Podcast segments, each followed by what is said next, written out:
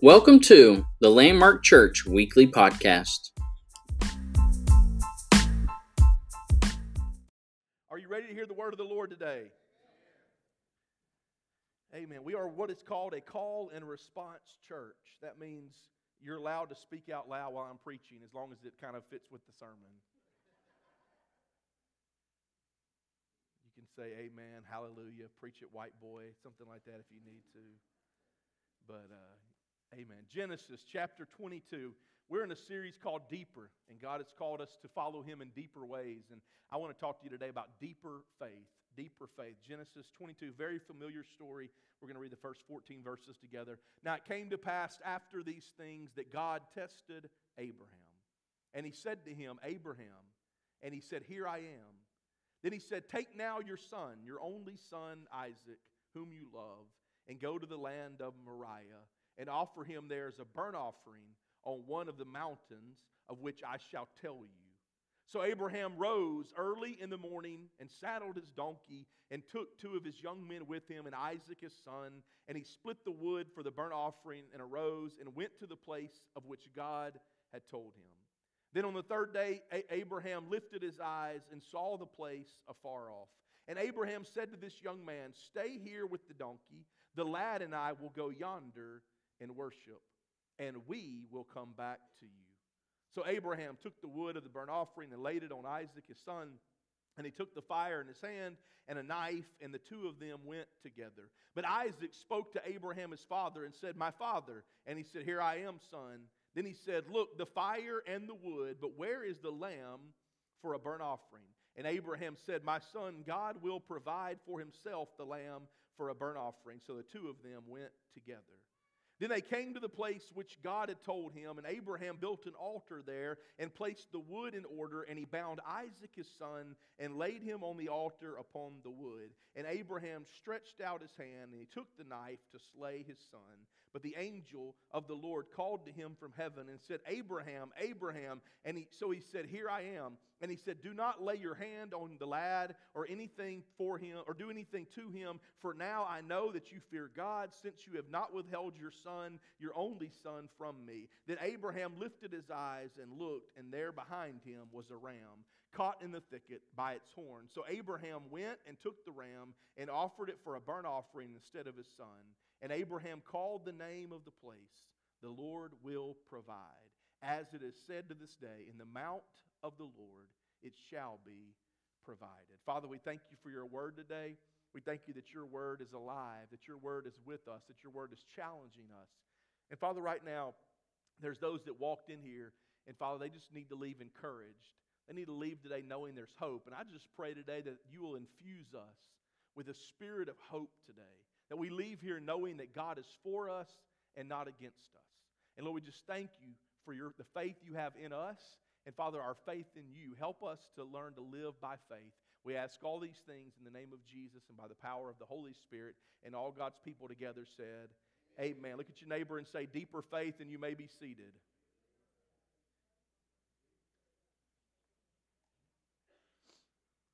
Anybody here remember driving with the MapQuest instructions you would print off and sit beside you, and you would go somewhere and you would read these instructions. Some of you remember the old maps, you know, you got out, but I, I, literally have this thought. Maybe it's because I'm getting older, but I cannot remember what it was like going somewhere where we did not have a map to tell us. I'm thinking like, how do we ever know where to go? Like I don't I really can't remember. How do we even know where we were supposed to go without these things? But you know, we always talk about distractive driving with phones, but can you imagine picking up that paper and reading that small font while you're driving? And it would say things like, turn left here, and then in 0.4 miles, you're going to make a right. And I'm not good with that kind of stuff. And so I would literally burn brakes, burn my brakes up because I would stop at every intersection, even with green lights, trying to see, is this 0.4 miles? Is this the right one? I mean, I'm trying my best, er, er, er, just looking. Oh, it's finally here, and you turn. I am so glad that that lady speaks to me now and says, in 700 feet, you are going to turn right. I mean, I, I have it on my watch, and my watch will vibrate on my wrist, and I know it is time for me to prepare to turn. I love that. Can you imagine Abraham? Because this is not his first rodeo. Abraham, there was a time his name was Abram. And when he's Abram, God speaks to him and he says, Abram, I want you to get up and I want you to leave your father's house, and I want you to go to a place, and you have no idea where you're going. You've never been there. And I, by the way, I'll tell you when you get there. Can you imagine that? Can you imagine Abram leaving with his family and all these things, all these people, and they're asking him the whole time, Are we there yet? Are we there yet? Are we there? He can't even say, We're going to turn right in 0.4 miles. He's like, I have no idea. I'm just going where God has called me to go. And now Abraham is given his biggest. Abraham, and he says, Here I am, Lord. And he says, Take your son. It's funny, he says, your only son. The truth is, he had Ishmael, but this is the son of promise. This is the one he had waited on. And he says, Take now your son, Isaac, the one you love, and go and sacrifice. Go to the mountain and sacrifice him. And Abraham gets up. Listen, there is something about having a faith because Abraham, the Bible says, believed God, and it was accounted unto him for righteousness. Abraham is the father of the faith. Why? Because Abraham knew what it was to have faith in God. Because I believe the greatest thing is this if you want deeper faith, you've got to have deeper trust.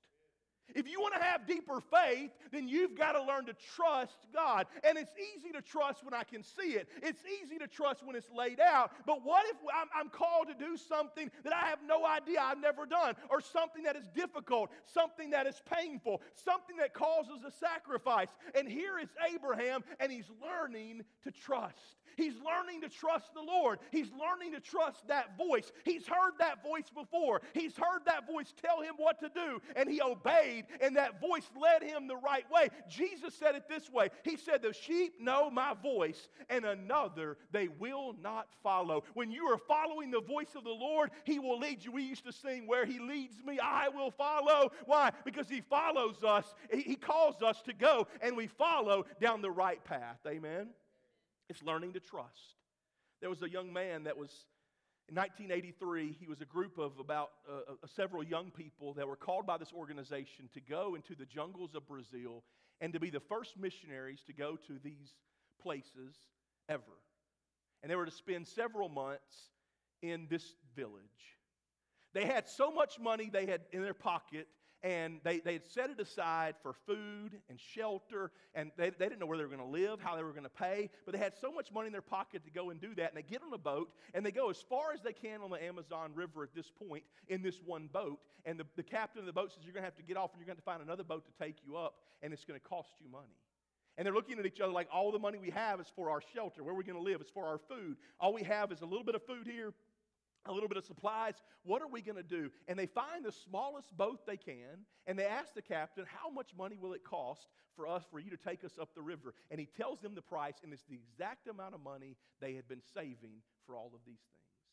And this young man's leading the group because he knew a little bit of the language where they were going, and he was the leader. And he's thinking, Lord, what do I do? All these people, their life is in my hands. What am I supposed to do? What do we do? And he was reminded in Matthew where Jesus tells the rich young ruler, Go and sell all you have. And in that moment, he, he feels like the Lord is saying, Just give it away. Do what you got to do. And so he goes to this captain, he pays the money. They go as far as this boat can go, and they get off. They see a man with a large canoe that can hold all of them and their supplies. And the man says, says, I'll take you up the river to where you need to go for free. They get off, and these people have never seen, they get off the boat, the canoe, and they're on the land. And he yells out in this language he didn't know very well, are you, is it you? Is it you? Just realizing if we're in the village we're supposed to be in, these people will know the language and somebody will respond. And a lady yells from a hut, Here I am, it is I. And so they go and they begin to talk to this lady. They sit down on the floor, which is customary, and they have this great conversation. And then finally she says, What are you here for?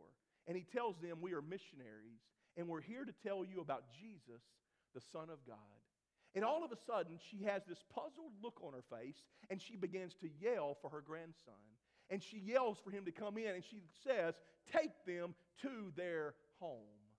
And this man says, Our home, what do you mean? And she said, Two summers ago, we were listening to the radio, and we heard somebody say on there, there was this man named Jesus, the Son of God, that loved us and wanted to take care of us and care for us. And she said, I thought if he was going to take care of us, he would send somebody. So, two summers ago, me and my grandson built a hut for the people that would come to teach us about this man that would take care of us. And for six months, they lived in a hut for free. They had a abundance of fish. They had flour given them to make bread. They had an abundance of fruits and vegetables. They didn't spend a penny on food, on shelter. They were taken care of because this person, this lady, had heard the voice of God who didn't even really know God. And she builds a hut. And now these people show up later on that are listening to the voice of God. And they show up. And because these people were trusting, all of a sudden things fell into place. If you are going to have a deep faith in God, you've got to learn to trust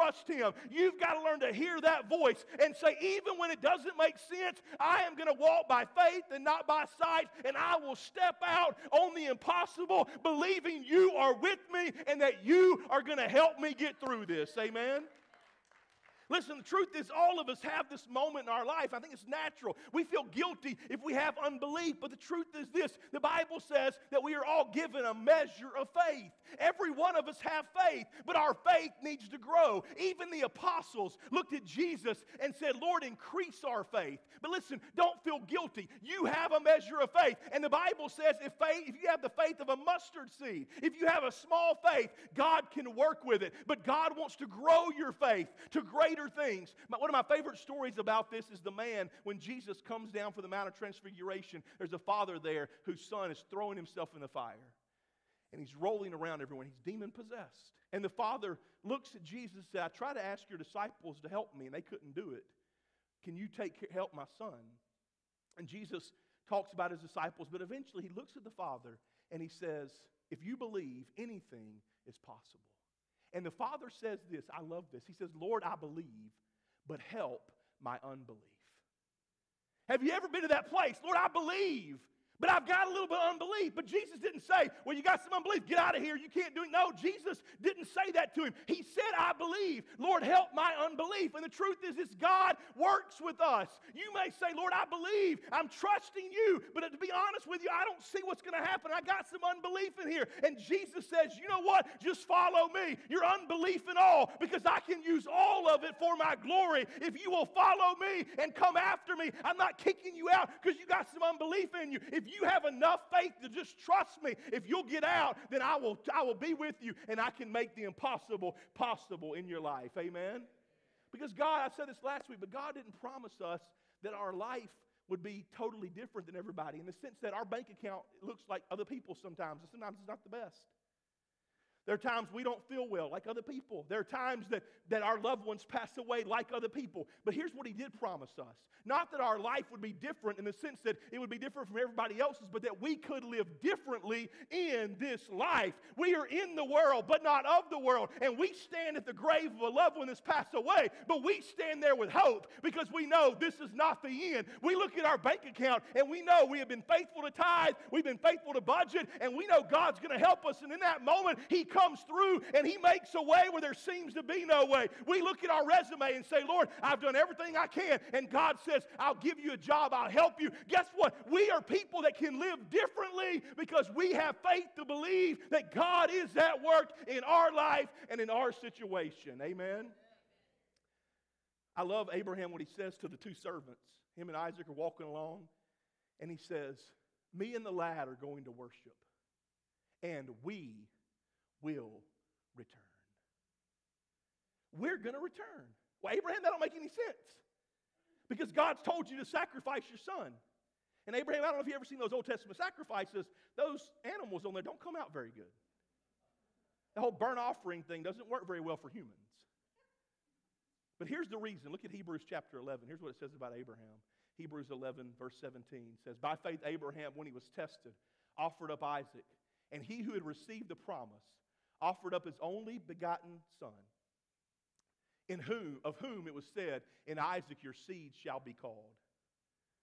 Concluding that God was able to raise him up even from the dead from which he also received him in a figurative sense. In other words, Abraham was dead. He could not naturally have kids, and Sarah's womb was dead. But so figuratively, he received Isaac back from the dead. And here's what Abraham was saying Lord, I don't know how you're going to do it. Even if I kill him, you have the power to raise him up. And so I know you're not done in this situation. You are my God. You have come through for me time and time and time and time again. You are a God of your word, and so I'm going to trust you. If that means sacrificing my my son, you can bring it back to life. And listen, some of you need to realize you might sacrifice some dreams, but God can bring them back to life. You may sacrifice some things in your life, but God is a God of resurrection and He can bring back to life even what you have given Him. But Abraham says, no matter what happens, I know I'm coming back with my boy because God has promised me and He's a God of His word. Abraham had that personal relationship where he knows he's my God. Every morning, I, I, have this routine where I wake up Benjamin, or I get up. Ben, I don't wake up Benjamin. I try my best not to wake up Benjamin. Let him sleep as long as he can. I get Benjamin out of his crib. And when I go in there to get him, he stands up on the side of his crib. And for a long time, he would say, Dada, Dada, Dada's here. Dada, Dada. So I would go pick him up. A few weeks ago, he said something. And when he said it, I had to stop and listen. And man, I'm telling you something, as a father, my head, I got a big head anyway, but it swelled eight times, literally, not, not figuratively. But my head swelled about 10 times. He looked at me and he said, My dada. My dada. And I walked in the next day and he said, My dada. My dada. He wasn't saying that's just anybody's dada. That's my dad dada picking me up. That's my dad dad that's getting me out of this crib. That's my dad dad that's going to give me some cuh, as he calls it, his milk. He'll say cuh in there, cuh in there, because he knows dad dad's going to give him some milk. That means going to Braum's the night before, late at night, and accidentally getting myself some ice cream while I'm there. Then dad dad's going to do it. But he knows dad dad is going to come through, and that's my dad dad. And when you understand he's not just any God, he's my God. Jesus said, Pray our Father who art in heaven. I'm not just praying to any God, I'm, He's my God. That's why Jesus tells Mar- Mar- Martha when she's there at the tomb, he's, or, or, excuse me, Mary, when she's there at the tomb, and he says, Mary, and she says, Rabboni, he says, Don't touch me. I've not gone. But he said, I am going to my Father and your Father, to my God and to your God. He's saying, Because I made a way, Mary, because I came and I died, I'm making it personal. He's not just any God, He's your God. And when you realize He's my dad, dad, God will come come through. God will make a way. God will do the impossible. And even when it doesn't make sense, God is going to work things together for my good because He is my dada and He is at work. And I can have faith to trust Him because God is working in me and through me. Amen. Notice where they're headed. They're headed to Moriah, Mount Moriah. If you study that word, here's what Moriah means, and I love this. It means God is my God is my teacher. Abraham is going to a place where he is learning about God. He is learning. God has already been teaching him, and now the test is not just to teach him more, it is that, but it's also to see Abraham, how far have you come? Abraham, where have you come? Let me give you a test. We got some teachers in the room, and you understand teachers don't give tests to teach the students, you give tests to gauge where they are at. It is not for them to learn from that as far as something they don't know. Hopefully, they know it before they take the test. It is them them to grow in that moment because what they don't know, they can study and they grow. Guess what happened? God gives us tests. And it's not just to teach us, even though it does, it is to see where we are at along the way. And that helps us to say, okay, God, I failed in this area, but you're going to help me. I, I tried, I, I messed up, and I failed, but you're a God of grace and mercy. And God says, next time around, you're not going to fail. You're going to make it in this area because now you are learning and you are growing. God is our teacher. And I want you to know we go through difficult times, but God is teaching us and He's training us to listen to His voice. He is teaching us and training us to follow Him, to realize He is our teacher and we can go after Him. We can trust His voice. Amen? They get up there. And the Bible says he binds Isaac. It's interesting because even though he says lad in the, in, the, in the story, the truth is most people would say that Isaac is a teenager or older. Some people believe oh, as old as 30 years old. And so here is Isaac, who could easily overpower a hundred year old Abraham. Maybe because they lived longer, they were stronger at 100 years old, but I don't know. But I got a feeling that this young man could overpower his daddy.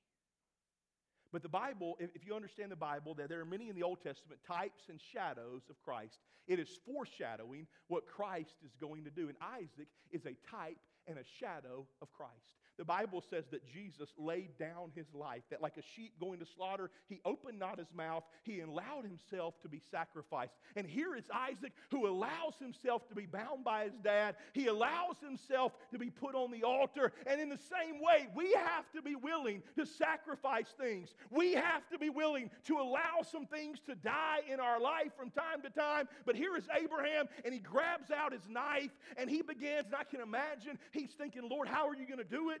What are you going to do? Lord, I don't understand this. Listen, if we're honest today, this is a weird story. Who in the world goes and kills your son that you love? But you have to understand the bigger picture of what is happening. Abraham stands there and he's got the knife up and he's thinking, this doesn't make sense. I don't know what's going to happen. But here's the thing the Bible says God knows the intentions of our heart. And do you realize, even though Abraham did not slay his son physically in his heart, he had already done it in a good sense that God knew he could trust him because in his heart, Abraham had already said, I will do it. And in that moment, he holds up the knife. He's already said, Lord, I'm willing to do whatever you ask me to do. And he's about to plunge that knife down into his son when the angel from heaven speaks and he says, Abraham, hold thy hand. And all of a sudden, Abraham puts the knife down and he looks over and there's a ram caught in a thicket. And I've preached this before because I love this. But the Bible, if you understand rams, uh, not the Bible, if you understand rams in general, where they're at on Mount Moriah, rams aren't supposed to be able to go. They can't go that high. And rams have horns. I've been able to go to the Colorado Rocky Mountains many times. My mom's from Denver, so we drive up into the mountains, and you see these mountain, you see these rams along the mountain. They have, they have horns that are like this, curled. Why? Because God created them to be able to get through thickets and brush without getting caught up. They can go in places, and those horns are there, and they do not get caught up because of the shape of their horns. But here is a ram not supposed to be there, caught in a thicket, and a thing is supposed to be able to escape. And God says, There's the sacrifice. And Abraham grabs that and he puts it on the altar, and they sacrifice, and he calls the name of the place Jehovah Jireh. We grew up singing the song Jehovah Jireh. And listen, I always grew up thinking it meant God will provide, which is true. But here's what it really means God has already provided, God has already made a way, that God has already put it there even before I get there. And walking by faith and trusting God, having a deeper faith, is saying, Lord, even before I get there, you've already made a way. You've already made provisions. You've already prepared what I needed before I ever knew I needed it. The ram is there, and all of a sudden he puts it there and he says, This is Jehovah Jireh. God has provided everything that I need. That is what it means to walk by faith. That God is teaching me, He's helping me learn to trust His voice, He's helped me realize He is with me. And as my faith deepens, all of a sudden, the next time He asks me, notice what Abraham says Here I am. Here I am. Why? Because he knows that voice. And he knows that voice means good for me. That voice means good in my life. Will the worship team join me? I'm almost done. What God is trying to teach us is this. I believe right now in our world, we have to have faith for our generation like never before. You realize other generations have had to have faith for all kinds of things as well. There was generations when World War II is going on and the rations at home aren't what they need to be the depression. There was, there was generations before us that had to trust God in that moment for what was happening.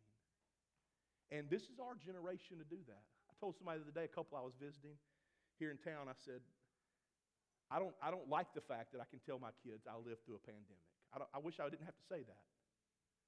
But the truth is this I believe through this, once again, God can work things together for our good. Doesn't mean He caused it, it doesn't mean it's good, but I believe that through this, God is teaching us to trust Him, to lean on Him. Proverbs 3 Trust in the Lord with all your heart. Lean not on your own understanding. In all your ways, acknowledge Him, and He will direct your path. God is teaching us to trust Him and to go after Him. To realize that deeper faith means, Lord, I'm going to follow you. It may not be my dreams, may not be what I want, but I'm going to follow you above everything else. And as I follow you, Lord, you have good things in store for me. Right now, some of you may be going through a storm. You may be going through something where you can't see right in front of you.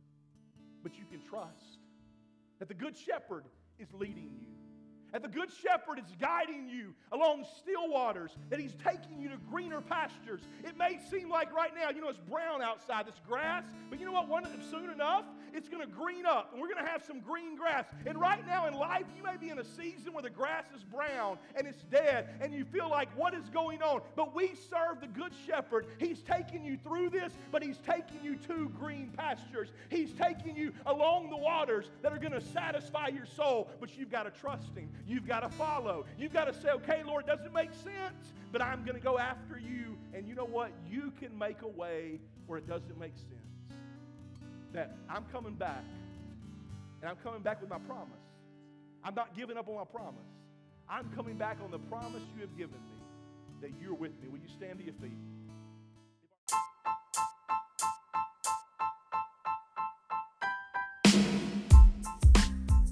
This podcast is now over. Make sure to subscribe so you don't miss out on future messages.